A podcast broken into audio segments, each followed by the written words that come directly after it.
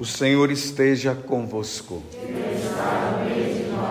Proclamação do Evangelho de Jesus Cristo, segundo Lucas. Glória a vós, Senhor. Naquele tempo, Jesus estava na margem do lago de Genezaré e a multidão apertava-se ao seu redor para ouvir a palavra de Deus. Jesus viu duas barcas paradas na margem do lago. Os pescadores haviam desembarcado e lavavam as redes. Subindo numa das barcas, que era de Simão, pediu que se afastasse um pouco da margem. Depois sentou-se e da barca ensinava as multidões. Quando acabou de falar, disse a Simão: Avança para águas mais profundas e lançai vossas redes para a pesca. Simão respondeu: Mestre, nós trabalhamos a noite inteira e nada pescamos. Mas, em atenção à tua palavra, vou lançar as redes. Assim fizeram e apanharam tamanha quantidade de peixes que as redes se rompiam. Então fizeram sinal aos companheiros da outra barca para que viessem ajudá-los. Eles vieram e encheram as duas barcas a ponto de quase afundarem. Ao ver aquilo, Simão Pedro atirou-se aos pés de Jesus, dizendo: Senhor, afasta-te de mim, porque eu sou um pecador. É que o espanto se apoderara de Simão e de todos os seus companheiros por causa da pesca que acabavam de fazer. Por causa da pesca que acabavam de fazer. Tiago e João, filhos de Zebedeu, que eram sócios de Simão, também ficaram espantados.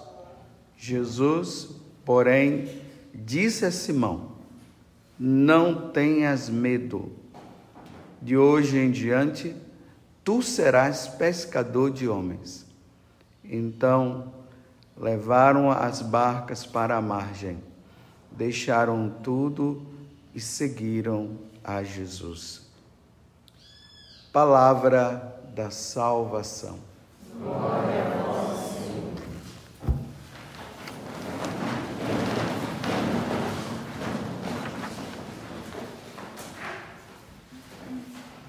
Meus irmãos e minhas irmãs, mais uma vez, estamos aqui reunidos no dia do Senhor. Os trabalhos nossos do dia a dia podem ter nos impedido de virmos à casa do Senhor. Mas Deus, na sua infinita misericórdia, Ele reservou um dia, um dia que é todo especial. Esse dia é o domingo. Tanto que a palavra domingo quer dizer isso, né? Dia do Senhor. É um dia especial. Eu sempre falo isso para vocês e eu vou continuar dizendo a importância desse dia para nós. Jesus ressuscitou de verdade. Ele ressuscitou verdadeiramente. Ele morreu na sexta-feira, mas ele havia prometido que depois de ele passar por todos os sofrimentos, ele iria ressuscitar no terceiro dia, e isso aconteceu. E nesse terceiro dia, que foi justamente o domingo, Jesus venceu a morte. Agora nós, católicos, não podemos mais ter medo da morte. A morte foi vencida, ela foi matada. Jesus matou a morte naquele dia, naquela sexta-feira. Então, para nós, quando nós nos deparamos com essa morte, na verdade, nós não, de, nós não nos deparamos com ela, nós passamos por ela para entrarmos na vida eterna. E ele venceu o pecado que nos impedia de passar por essa porta. Então foi isso que aconteceu. Então no domingo nós nos reunimos para isso, para celebrar esse dia glorioso, esse dia santo, esse dia maravilhoso, esse dia que tem um sentido para nós. O domingo tem sentido de eternidade, não é de vida passageira, não é de tempo, é de, não é desse tempo, é da eternidade. Deus nos chama para a eternidade. O domingo quer dizer isso. Deus nos chama para a eternidade. E quando as famílias elas saem das suas casas, pai, a mãe, os filhos, e deveria ser assim, e vêm para a celebração da paixão e morte de nosso Senhor Jesus Cristo, porque nós vemos a, nossa vinda é para participar do santo, único sacrifício de Jesus, o perpétuo sacrifício de nosso Senhor pela nossa redenção. As famílias vêm todas com alegria para dizer assim: os pais vão chamando seus filhos e dizendo: Vem, meus filhos, vamos lá, vamos celebrar, vamos celebrar a vida que Deus nos deu, porque nós perdemos essa vida lá no paraíso. Lá no paraíso nós tínhamos vida eterna. Mas a serpente nos enganou, meus filhos. E por causa dessa serpente que é Satanás, o diabo que nos enganou, a morte entrou no mundo, meus filhos. Mas Jesus no Calvário, ele trouxe a vida eterna de novo. Vamos lá, vamos celebrar. Vamos primeiro ouvir o que Deus tem a nos dizer. E ali nós vamos nos alimentar, meus filhos, com a palavra. Deus que vai nos indicar como é que nós devemos caminhar para nós não nos desviarmos deste caminho. E depois, meus filhos, ele se entrega por amor a nós. Isto é meu corpo, isto é o meu sangue. Aí ele se dá a nós. E depois ele hum, se torna alimento para nós. Porque, meus filhos, a vida nessa vida que é passageira não é fácil. A serpente continua tentando nos seduzir como ela conseguiu seduzir Eva, ao engano, mas ela não vai conseguir se nós participarmos da missa e nos alimentarmos do corpo e do sangue de nosso Senhor Jesus Cristo. Aí ele não vai ter força. Vamos, vamos participar. Esse é um dia maravilhoso. Hoje é um dia de alegria como nós vimos na semana passada, Neemias dizendo: não, hoje não é um dia de tristeza, é um dia de alegria. A alegria do cristão consiste nisso. Naquela noite, Jesus estando com os apóstolos, ele partiu o pão, ele deu graças, partiu o pão e deu aos seus discípulos, dizendo: isto é o meu corpo, isto é meu sangue. Ele estava antecipando o que iria acontecer no dia seguinte, na sexta-feira, onde ele iria morrer e dar a vida por todos nós. Vamos celebrar com alegria. Essa é a Igreja Católica, a única, santa e apostólica. Mas por que, que eu estou falando tudo isso para vocês? Porque hoje no Evangelho, Deus começa a dizer justamente isso para nós, através dessa chamada pesca milagrosa. E lá os apóstolos estavam ali, ainda não eram nem apóstolos, estavam pescando ali no mar, aqui deu o nome de Genezaré, mas tem vários nomes. O mar da Galileia, é o lago de Jesus é o, o lago de Genezaré, mas é um lago, não é um mar. Ele fala o mar da Galiléia, a gente imagina que é um grande mar. Nós que moramos aqui num país tropical e nós vemos os oceanos aí, a gente pensa que é grande, não. É 22 quilômetros por 12. É pequeno assim, é esse lago. E foi ali que Jesus chamou os apóstolos. Eles eram pescadores. E Jesus, através daquela pesca milagrosa, se utiliza da profissão deles para que eles pudessem entender o que significa pescar homens, salvar pessoas. O mar representa o mundo, esse mundo aí de pecado. O mundo ao homem, aonde o homem deu as costas para Deus. Só que esses homens eles precisam vir para onde? Para a barca. A barca, como eu já falei para vocês, os santos padres identificaram essa barca como a igreja. Essa igreja, a igreja católica, é essa igreja. Então, o que é que os apóstolos, naquela concepção, né? Joga a rede, pega os peixes, traz para a barca. Jesus agora muda. Vocês agora vão através da palavra. Isso é São Beda que diz, falando sobre essa passagem, fazendo o sermão dessa passagem. Ele diz: a palavra é a rede que os apóstolos agora vão pronunciar. Convertei-vos e crede no Evangelho. O reino de Deus está próximo. Venham é isso que eles foram fazer. Foi isso que Paulo fez lá em Filipos. Por isso ele escreve a, carta aos Filipenses. Em Tessalônica, por isso que ele escreve a carta a, aos Tessalonicenses. E assim por diante. Convertei-vos e crede no Evangelho.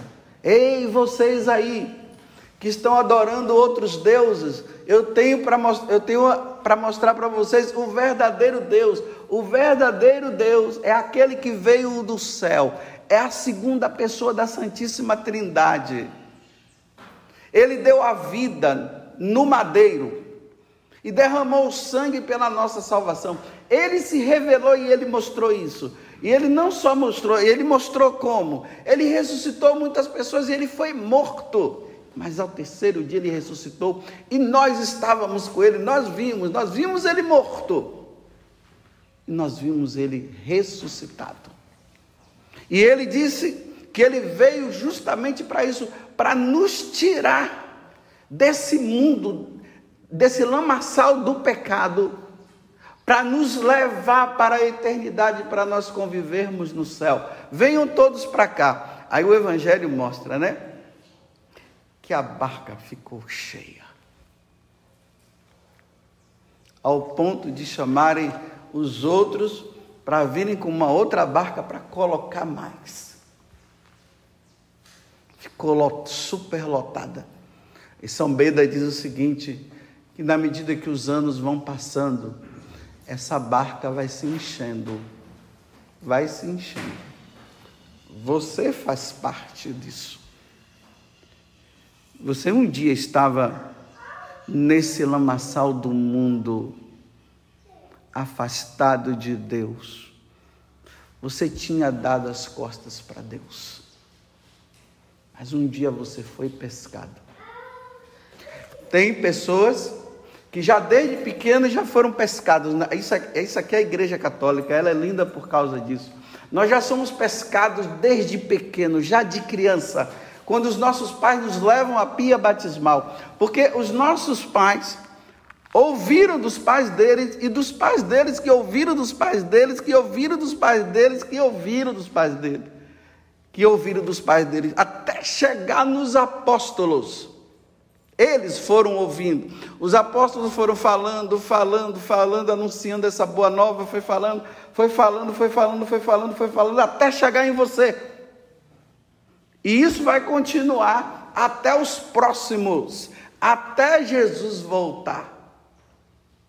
Nós fomos pescados. Nós saímos do mundo e não podemos voltar para o mundo. Vocês sabem que os pescadores, meu pai era pescador.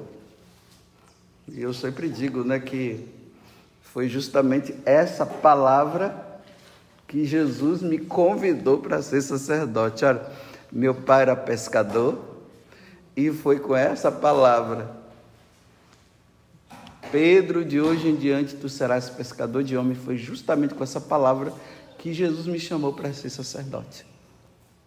Hoje eu estou relembrando isso aqui, aquele momento em que essa palavra foi pronunciada, e eu vi que ali Deus me chamava para isso. Então nós fomos pescados. Os nossos pais nos, nos pescaram. Na simplicidade deles. Talvez sem saber muita coisa, mas eles nos pescaram. Já desde criança. Aí, como eu estava falando, muitas vezes tem peixes que na hora que se está pescando, eles saem da rede ou melhor, se coloca ele dentro da barca e ele, na sua rebeldia, começa a pular, pular, pular e acaba voltando para o mundo de novo. Muitos fizeram isso, meus irmãos. Muitos, depois de estarem na barca, que é essa igreja, que é única.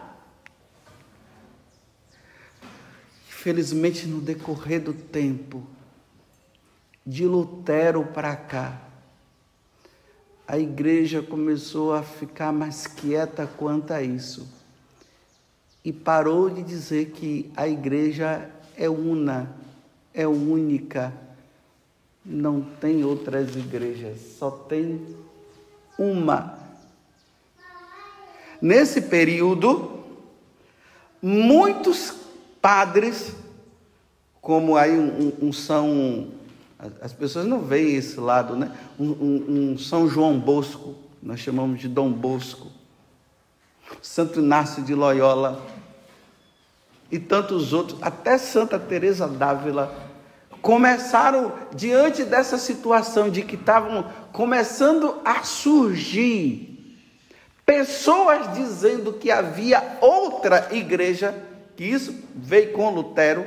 Esses homens numa luta constante, fizeram de tudo para que aqueles que tinham saído da igreja e estavam indo para uma falsa igreja, eles começavam a pregar, eles escreveram, eles iam nas praças, eles debatiam com esses homens que haviam abandonado a igreja, eles debatiam, eles vinham com os fundamentos deles e esses santos homens com os fundamentos e derrubava eles. Aí aqueles que tinham abandonado a igreja e estava nessas outras aí que são seitas, eles voltavam de novo. No começo foi assim, mas depois foi se arrefecendo. Parou-se de falar. E agora hoje os católicos, como é difícil os católicos hoje entenderem que só existe uma igreja. E quando se ouve um, um sacerdote dizendo só tem uma igreja, eles ficam revoltados porque está dizendo não, tem outras igrejas. Meus irmãos, só uma igreja. É por isso que daqui a pouco nós vamos ficar em pé aqui e nós vamos professar a nossa fé dizendo: creio na única santa, católica e apostólica, uma, não tem outra. Então, aqueles que estão iludidos nas outras, que até lá fala-se de Jesus e tudo mais, aqueles que estão iludidos lá, eles precisam voltar para essa. Graças a Deus, pelo menos eles dizem que amam Jesus, que adoram Jesus mas eles estão incompletos, porque eles, eles não têm a Eucaristia, eles não têm os sacramentos, eles não têm o sacramento da confissão, eles não têm o sacramento do matrimônio, eles não têm, eles não têm, eles não têm. Eles só ficaram com a, a ilusão, entre a, a ilusão mesmo, de que adoram Jesus. Mas ficaram sem tudo, sem todas essas coisas que Jesus falou que era motivo de salvação para nós. Os sacramentos nos santificam. Sem os sacramentos, nós não atingimos a santidade que deveríamos atingir. Só com os sacramentos. Então, o que foi que aconteceu? Abandonou-se os sacramentos. Lá não tem sacramento. Lá não tem Eucaristia. Lá não tem confissão. O casamento que tem lá não é, o, não é o casamento sacramento, é um casamento, se unem lá entre eles lá, mas não é o sacramento que a igreja dá, que saiu do lado de Cristo. E aí é tão difícil entender porque cada dia, em uma esquina, em um beco, em uma rua, em uma garagem, aparece uma pessoa com a Bíblia na mão, dizendo: essa é a igreja. Essa é a igreja certa. E começam a falar de Deus e começam a rezar. Aí nós, me, me desculpe eu dizer assim, mas foi o Papa, o Papa Emérito Bento XVI que, foi, que disse que nós somos analfabetos na religião, porque nós não conhecemos a nossa igreja, nós não estudamos a nossa igreja, nós não sabemos, na verdade, o que é essa igreja. Aí, essa pessoa que vem lá com uma Bíblia na mão e coloca um nome qualquer numa placa e começa a falar, e as pessoas vão e começam a dizer: Encontrei a igreja. Não, meus irmãos, a igreja de Cristo foi encontrada na cruz, foi fundada na cruz. Perguntaram para aquele, aquele lá da Revolução Francesa, como é o Napoleão Bonaparte, obrigado. Sempre o seu Jorge para tirar mesmo. Napoleão Bonaparte. Perguntaram para ele, mas por que, que você não funda uma igreja? Ele disse: Eu não fundo uma igreja porque eu não morri na cruz. Porque para fundar uma igreja tem que morrer na cruz. Quem foi que morreu na cruz foi nosso Senhor Jesus Cristo. Não abandonem, meus irmãos, a igreja vocês foram pescados. A partir daquele momento em que Jesus disse: creiam no Evangelho, o tempo se completou. Creiam no Evangelho. Essa palavra se propagou pela, pela boca dos apóstolos, como nós vimos aqui na primeira na, na segunda leitura. Está lá São Paulo, na carta aos Coríntios, ele está dizendo que existe só um evangelho. E aí ele começa a pregar o querigma. Ele morreu na cruz pela nossa salvação. Ele derramou sangue por nós. Ele nos salvou. Agora eu vou dizer para vocês francamente. E isso é real. Tem hora que dá vontade de sair dessa igreja, é ou não é? Dá vontade. Dá vontade de se acomodar em outra mãe que não é mãe. As pessoas podem ser criadas até por outra pessoa. A mãe dela pode ser a pior mãe da face da terra, mas a mãe dela é ela, é aquela de lá. Não tem como dizer que a outra mãe é a mãe. Sim, a outra mãe te criou, mas quem te gerou foi aquela de lá. Quem nos gerou é a mãe igreja, a católica. Tem outras por aí que se dizem ser? Sim. Tem muita coisa errada, meu Deus, cada hora parece uma coisa, cada hora é, é uma heresia que sai, cada hora é um ensinamento meio diferenciado daquilo que sempre foi ensinado, e a gente se pergunta, meu Deus, até onde é que nós vamos? Dá vontade de sair e se refugiar em outro lugar. Mas eu, de maneira, e eu estou dizendo eu, viu? Eu estou dizendo eu, dá vontade de sair. É uma lapada que a gente recebe daqui, outra de lá. A gente está fazendo a coisa que, que é certa, não porque você acha que é certa, porque é certa. Aí cai um monte de gente em cima e começa a falar um monte de coisa. Dá vontade de sair para se aquietar, para ficar quieto. Mas dela eu não saio. E peço a Deus a graça de não sair, porque eu quero viver como Santa Teresa d'Ávila. Quanto sofrimento e quanta, quantas coisas que ela passou também. Mas ela disse: Eu morro como filha da igreja. Eu morro como filho dessa igreja. Tem coisas que que nós temos que esperar, porque não é pela razão humana e nem pela força humana que vai mudar, não, é por intervenção divina.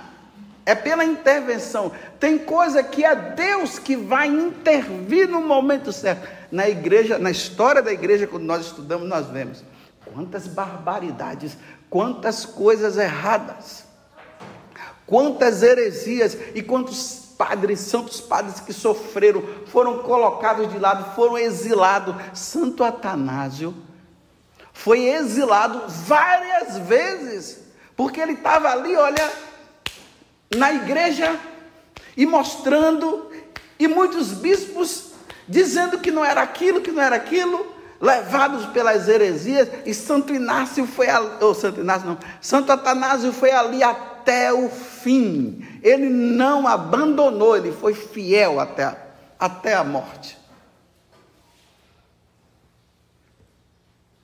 A igreja parecia que ia afundar. Parecia que a barca, naqueles momentos lá, quando Jesus está com os apóstolos e a, a água vem, né? O vento vem, parece que tudo vai, vai, vai ser destruído nos momentos assim que parecia assim, agora vai acabar, não tem mais jeito não. Aí Deus vem e suscita uma situação, vem uma pessoa e muda tudo, vem um concílio, muda tudo, tudo recomeça. Assim é a igreja. E aqui está realizando-se, realizada, né? Aquilo que Jesus disse: as portas do inferno não vão prevalecer contra ela. O grande inimigo da igreja é o demônio, é o diabo. O diabo não gosta da igreja católica e por vários momentos ele foi colocando situações e mais situações para derrubar essa igreja. Mas quem é que pode contra Deus, como diz São Miguel? Quem como Deus? Quem é ele para destruir? Ele consegue levar muita gente? Ele consegue. Ele consegue mas ele não vai conseguir levar a igreja, ele não vai. Mas eu não posso abandonar. Aí é triste, né? Quando nós encontramos ali aquela pessoa que participava da igreja, que era fiel, de missa dominical, não somente dominical, mas diária por um aborrecimento lá, às vezes com, com os padres, né? Alguma situação. Né? Conviver com o padre José Augusto não é fácil, não, viu? Conviver com o padre José Augusto dá vontade de abandonar a igreja mesmo. Mas tem que tolerar o padre José Augusto até a morte. Aí, por causa de um probleminha com um sacerdote, e por ignorância em relação à igreja una, santa e católica, fundada pelo sangue precioso de nosso Senhor Jesus Cristo, no Calvário. Aí foi acolhido lá por uma outra pessoa, porque nós somos tudo carentes, né? Tudo precisando de um abraço.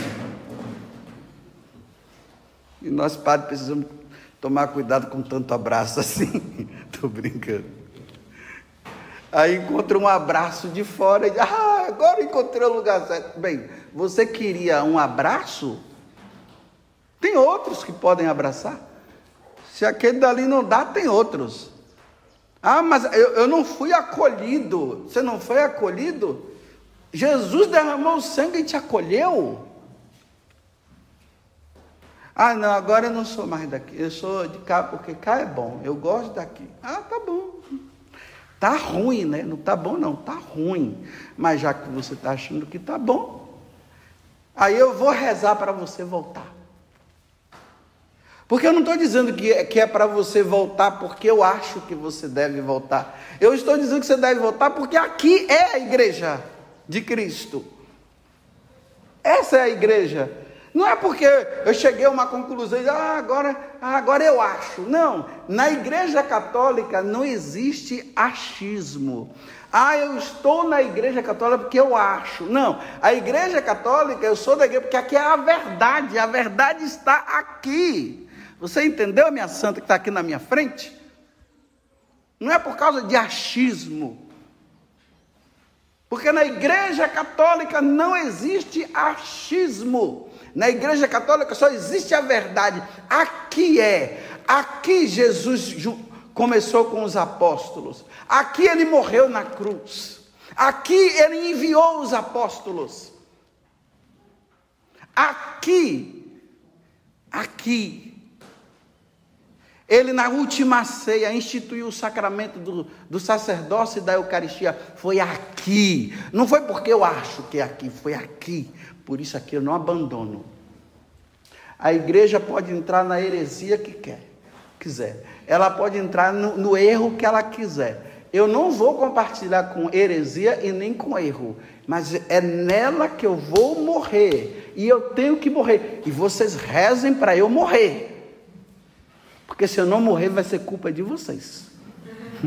Porque vocês não rezaram por mim. Porque vocês podem vocês pensam que eu não posso mudar também, não? Se tantos padres saíram, cada um coloca sua barba de molho. Vocês acham que eu não posso? Então rezem. Mas eu também vou rezar para que você não saia. E aí eu termino com a palavra de Isaías, quando ele viu aquela, ele viu de, a Deus os anjos em volta de Deus, dizendo: Santo, Santo, Santo. Aqui é o nosso fim. Um dia, meus irmãos, se nós formos fiéis a essa igreja, todos nós um dia estaremos diante do trono de Deus, dizendo: Santo, Santo, Santo. E aí nós vamos dizer: valeu a pena. Não foi fácil mas valeu a pena. Louvado seja nosso Senhor Jesus Cristo. E a nossa mãe Maria Santíssima. Agora nós vamos ficar em pé e vamos professar a nossa